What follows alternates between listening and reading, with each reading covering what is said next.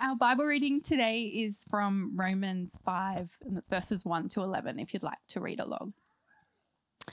Therefore, since we have been justified through faith, we have peace with God through our Lord Jesus Christ, through whom we have gained access by faith into his grace, in which we now stand. And we boast in the hope of the glory of God. Not only so, but we also glory in our sufferings because we know that suffering produces perseverance, perseverance, character, and character, hope. And hope does not put us to shame because God's love has been poured out into our hearts through the Holy Spirit who has been given to us. You see, just at the right time, when we were still powerless, Christ died for the ungodly. Very rarely will anyone die for a righteous person, though for a good person, someone might dare to die. But God demonstrated his own love for us. While we were still sinners, Christ died for us. Since we now have been justified by his blood, how much more shall we be saved from God's wrath through him? For if while we were still God's enemies, we were reconciled to him through the death of his son, how much more have we been reconciled? Shall we be saved through his life? Not only is this so, but we also boast in God through our Lord Jesus Christ, through whom we have now received reconciliation. Well, um, this morning we are going to speak about grace. Uh, we're going to jump around to a few passages, the one in Romans, as well as the, the story I told you, um, and have a bit of a look at Phil Yancey's book, What's So Amazing About Grace, as well. The sun is up there. Well, I wonder what you hear, um, what comes to mind when you hear the word grace? Um, do you think of a time where you were shown grace? Or maybe you think of a prayer before a meal? Maybe there's someone who comes to mind. Maybe there are less positive associations. An interaction that maybe lacked grace an ungraceful fall. I wonder what we think of when we think grace. That's our topic for this morning, um, but more specifically, God's amazing grace. Um, did you know I had a really hard time this week picking Bible references for this sermon? And it's not because they weren't there.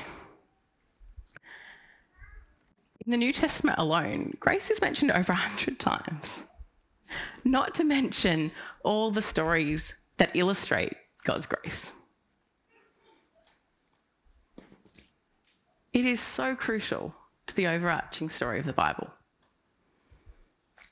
that it was hard to pick just one, or in my case, just a few to draw from. You know, if we see grace as one passage or one moment, we actually miss the richness of God's grace. And while the moment that we probably hear most often in church with grace would be, and guesses? Where do we probably talk about grace the most? Jesus' death and resurrection, yes. And that is an incredible, costly, lavish act of God's grace. Um, and hugely important to our understanding of grace, but it is not all of God's grace. And isn't that incredible? That, like, Jesus' death on the cross, which is so central to our faith and so incredible, is not all of God's grace. Like, that blows my mind. God's grace actually is at work right from the beginning. As we read Genesis, as we read God breathing creation into being, us. Go talk to daddy if you want food, darling. Sorry, the job doesn't end. Um, do you want to take her and get her some food? Go with dad, darling. No. Or you can stand there, but I can't give you food. I know you just want me. It's tricky. Um, back to God's grace, right from the start. As God created the world and spoke it into being, and as God chose to create us, people in his image, that's where we start to see God's grace.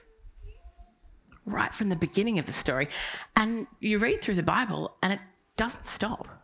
It goes on right to the end, doesn't it? God's grace is incredibly vast.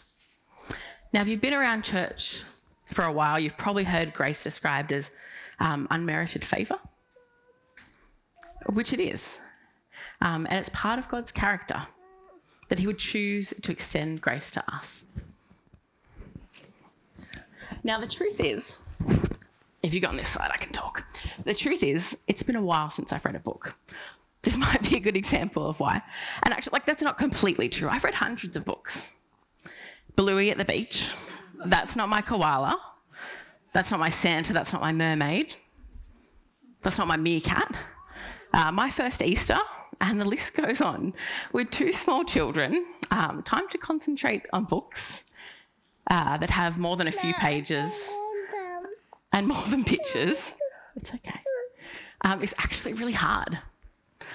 But, and so when Megan was like, we can do a summer book club, I was like, that's so great. I was like, oh no, I might have to read a book. book. Um, we can do this.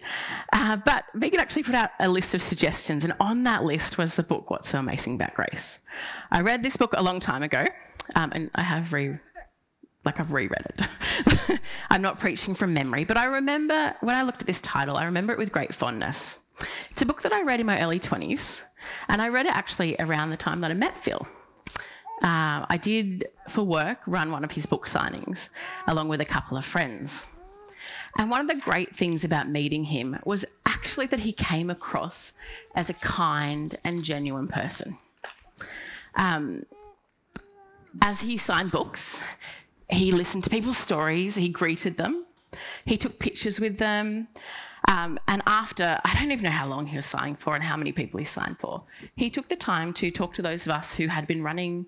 Um, running his signing and yeah to sign our books and to take pictures with us. And you know i don't know when you read a book sometimes you wonder if is this person who's writing this is this genuine? Like is this how they speak? And for me as i met him i was like oh yeah this guy genuinely believes what he's writing. Uh, and it gave a, a real credibility to his work for me.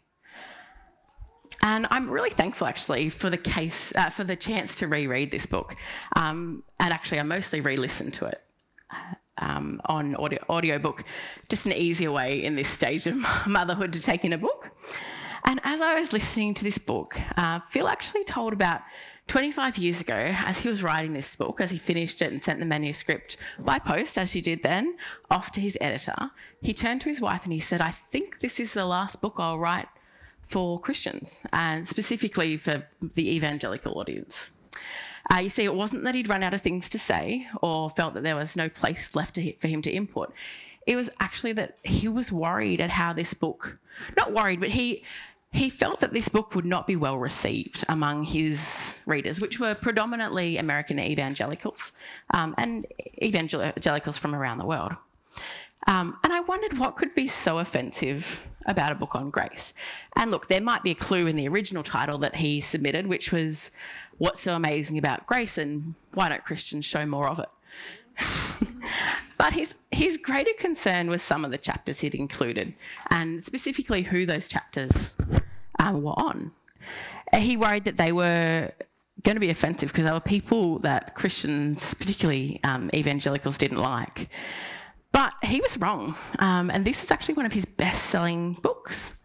I hope it speaks to how the church values grace and how, even when maybe we don't show it as much as we could, that we want to.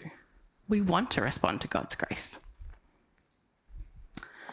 Because while grace is a gift undeserved to the unworthy, one that we cannot earn, we cannot clean ourselves up enough to earn grace or to be worthy of grace. There is a response to grace.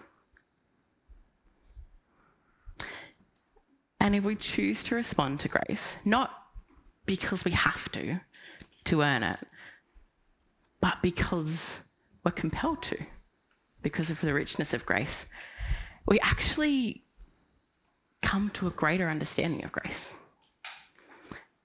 And grace begins to work within us personally, as a community, and also begins to flow out of us to a world in desperate need of amazing grace. Um, yes, that is a picture of myself with Phil and his wife and two of my friends on a very, very old um, phone where it was still quite fuzzy pictures. Um, but yeah, I, I, stuck that in there. um, but look, you look on look at the look on his face and his wife's face. Like that wasn't a smile for the photo. That was them the whole time we met them. Um, and really, I, you could see the impact of the grace of God in his life, just in the way that he treated people. Like he was there as the key speaker. He was the person everyone had come to see. If you didn't know that and you chatted to him after, you wouldn't know that. That's the grace of God.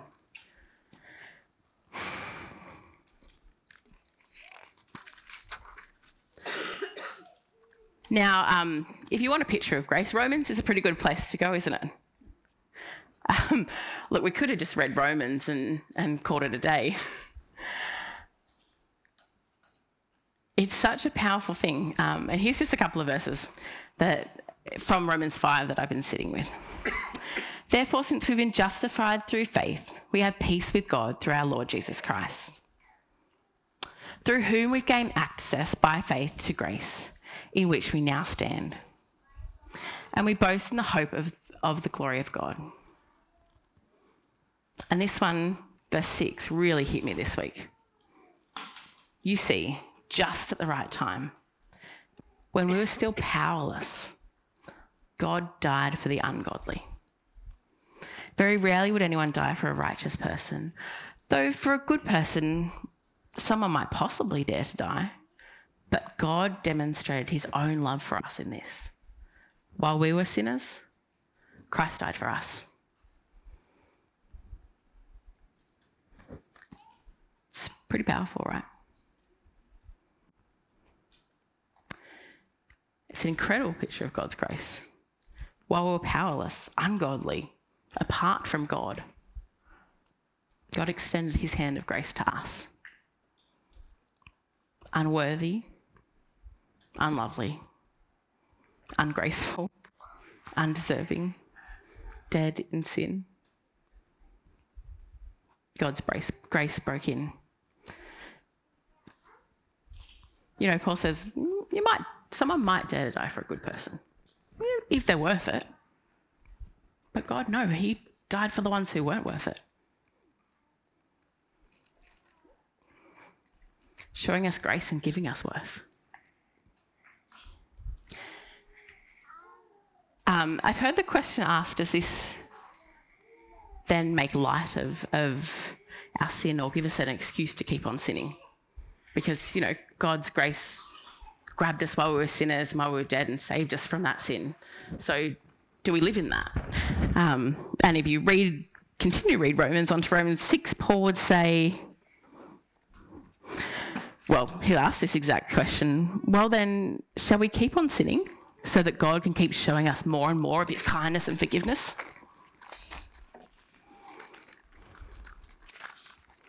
Of course not. And I love kind of the, I don't know, this is the tone I read it with, but he's like, are you kidding? of course not. Should we keep on sinning when we don't have to? And he goes on to say, you know, sin's power is broken. Our old selves were dead and buried. Like, why would you live in that when you have been freed to enjoy new life, to enjoy God's grace, not to suffer through it? Not that we won't suffer for it, but to enjoy the grace that God has love, lavishly given us in connecting with us, in redeeming us. There's almost an essence of Paul being like, Are you crazy? Like, did you not hear the story of God's grace to us? Why would you not live it? Why would you not enjoy the hope and the freedom that is in the grace? That, that is what we stand in, in this grace by God's grace and work in us, We can see our old sin. We can see the weight of our sin and the consequences and how it has trapped us. And we can recognize that we actually need God's grace. We need God's grace to reconcile us to Him. It doesn't make light of our sin, and it doesn't give us a reason to live in sin. Instead, it gives us a reason to live in freedom and to rejoice. It gives us connection with God. It brings us from death to new life. And isn't it freeing to know that there is nothing we need to do to deserve that? That there is no amount of cleaning up that we can do to be good enough. And as we respond to God's grace, we understand it more and more. And we accept the generosity of that grace. And we become transformed into a new creation, free from the weight and chains of sin. Um, this, this grace is a journey for us, right? So later we're going to sing um, a version of Amazing Grace, that was written by John Newton. It was actually written at a time when he had come to faith but was still a slave trader. Grace is a process, right? A process of transformation, a process of God's opening our eyes, if we allow it to be. He will work in the mess and change our hearts. And, you know, not because we're worthy. Another example of how grace changes us, changes us is actually in Phil Yancey.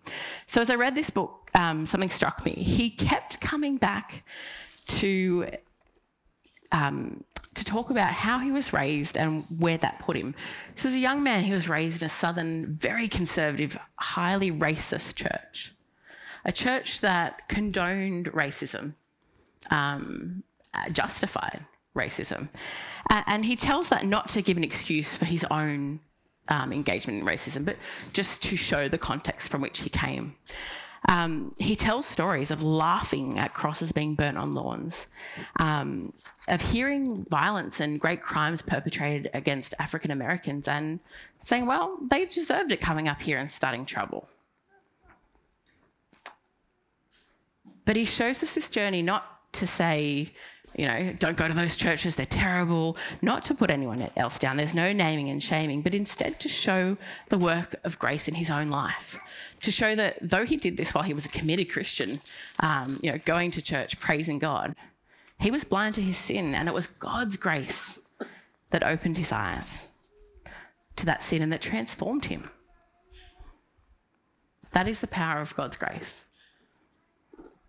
And the lavishness of God's grace is that he was forgiven for those things.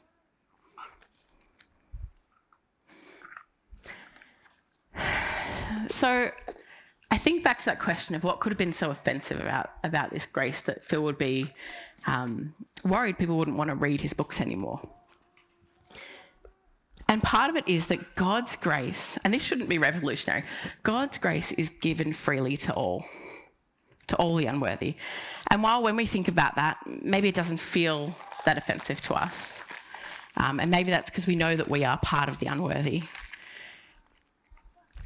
I wonder if sometimes we don't understand what it was for Jesus to um, eat and sit with the people that he did. You know, you read stories of him sitting with tax collectors and prostitutes. Um, and he was looked down on that on for that. And sometimes these people become characters in a story to us, but they were real people. And the things they did had real effects on those around them. Their sins had ripple effects, but Jesus chose to see the person created in his image and to extend grace to that person, even though they were sinners. This is the bit of grace that's offensive that all of us are that unworthy. And all of us are that welcomed back to Jesus. All our sins separate us from God. For all have fallen short of the glory of God. in his book, Phil tells the story of a prostitute. As I read this story, I was really confronted by it. I have two young children, both girls. Um, I'm not gonna I'm gonna read the story and there'll be a few details you have to kind of infer um, just because there's kids in the room. Um, but this woman was at rock bottom, in a state of addiction and desperation, dependent on drugs. She rented out her two-year-old daughter. Yeah, to support her addiction. Mom, to be that. Yeah. That's pretty heavy, isn't it? Yeah. Pretty happy. She was drowning in all the wrong she'd done. And as she spoke of this, she was asked, What about going to church for support? And this was her response The church. I am already feeling bad enough. Why would I go there? You know, we're not given much context in the book of what her experience was with church. But by experience or reputation, the church to her was a place where she would find judgment, condemnation, where she would feel worse, not a place where she would find grace. Grace, God's grace, Jesus' death on the cross, that's for everyone. This woman would have been one of those that Jesus sat with. Jesus' grace extends even to the sins that leave us sick and devastated, and speechless, even to the sins that leave us broken. God's grace is on offer to those people. And as His church, we're a foretaste of that grace. We're a place that shows, need, we need to be a place that shows that grace. Phil, here's a quote from his book. You know, it takes little or no grace to relate to someone who thinks like you, votes like you, looks like you, smells like you. However, grace is put to the test when we confront, when we confront someone different, especially someone who is morally offensive to us. Now, don't get me wrong. Um, I'm not suggesting that the church should um, forsake mandatory reporting or safe churches or any of those things. Those things are so important when we look at, at showing the love of God to people, of being people made in God's image, of seeing that in people. It is important that we love and protect people and that we have policies in place that help us to do so. It's actually those things that allow us to welcome people in. It's uh, those things that allow us to show grace to all because they protect the vulnerable as well as loving the offenders. And while this woman will still have consequences to face for neglecting and abusing a child, God's grace is enough for her. God's death God sending Jesus and his death and resurrection on the cross is enough for her. It is restorative, it is freeing. And not only would she be forgiven when she turns back to the Father, but in the video that we didn't watch, um, there'll be great rejoicing. You know, that, that story of the lost son is, is surrounded by two others that talk about lost things being found and people rejoicing over them. As she turns back to grace, there is great joy. Now, the story doesn't say that she does turn back to grace, but that is what is on offer. That is the grace that God offers. I wonder how we as a church can be a church that embraces God's grace and that shows it to others. How we can pass on the lavish gift of grace undeserved and given to all. How we can show people that no one is so far from grace that they will not be welcomed with great joy into the kingdom of God. Lastly, this morning, I want to talk a bit about grace in our world. Now, something that's true of me is that I detest the news. I hate it. I hate, hate watching it. It just crushes me.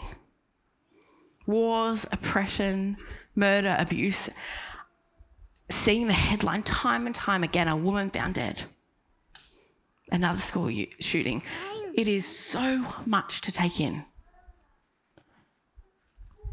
There is so much brokenness and devastation.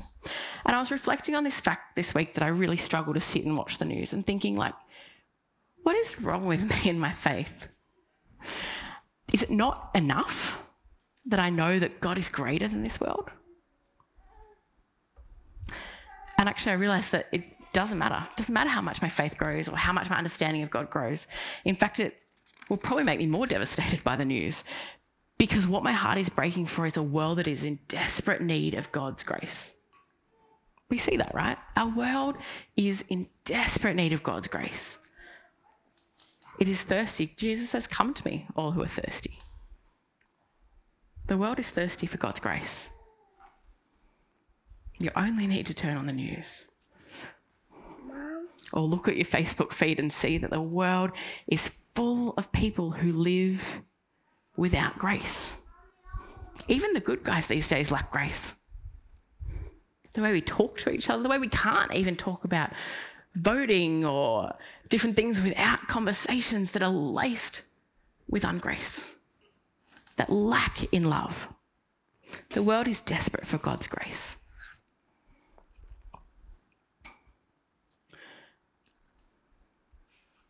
So, where does that leave us as His church? How do we even have an impact on a world that is so broken and so in need of grace? You know, Jesus talks in Matthew 5 about being salt and light. I think it starts with this journey of grace for us, right? This allows us to be the salt and light. You know, he said, if salt loses its saltiness, what's the point? If we hide our light in a bowl, what's the point? If we are a people brought into the grace of God, and yet it doesn't show, what's the point? We need to be changed by this gift of grace. We need to be, and I don't like using the word need, but I don't have a better word.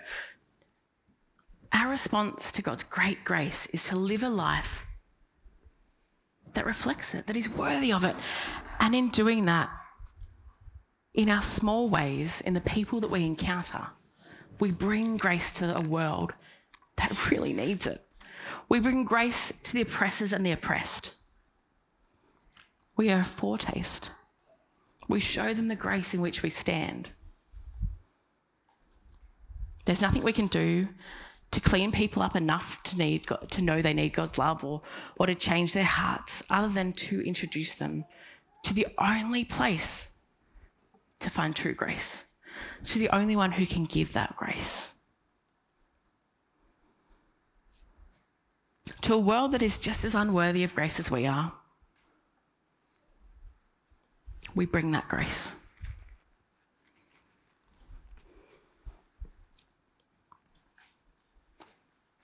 And when we do, we find a new richness. As we become a transformed people, and as we, the church, becomes a place that is marked by the grace of God,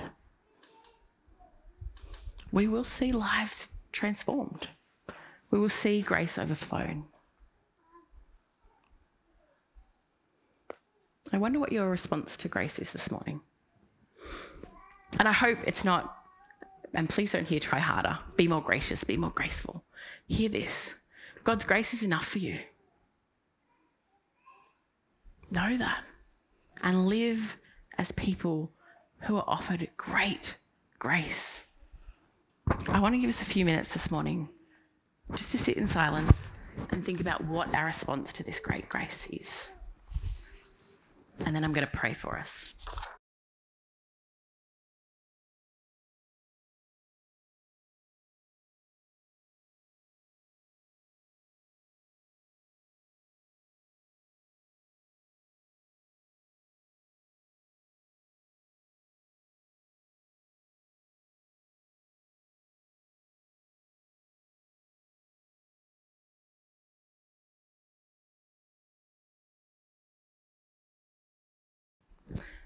Father God, from the beginning, we see your grace to us. Thank you.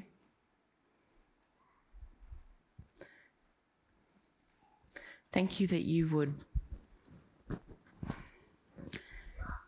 show us such lavish grace, that you would break in to our world and come to a people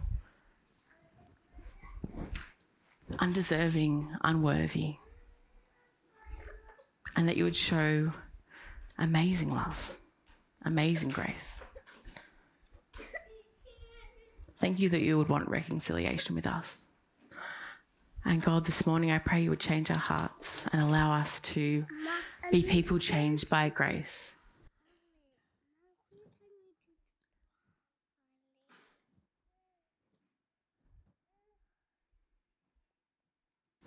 God, work in us as we go out into our weeks. Amen.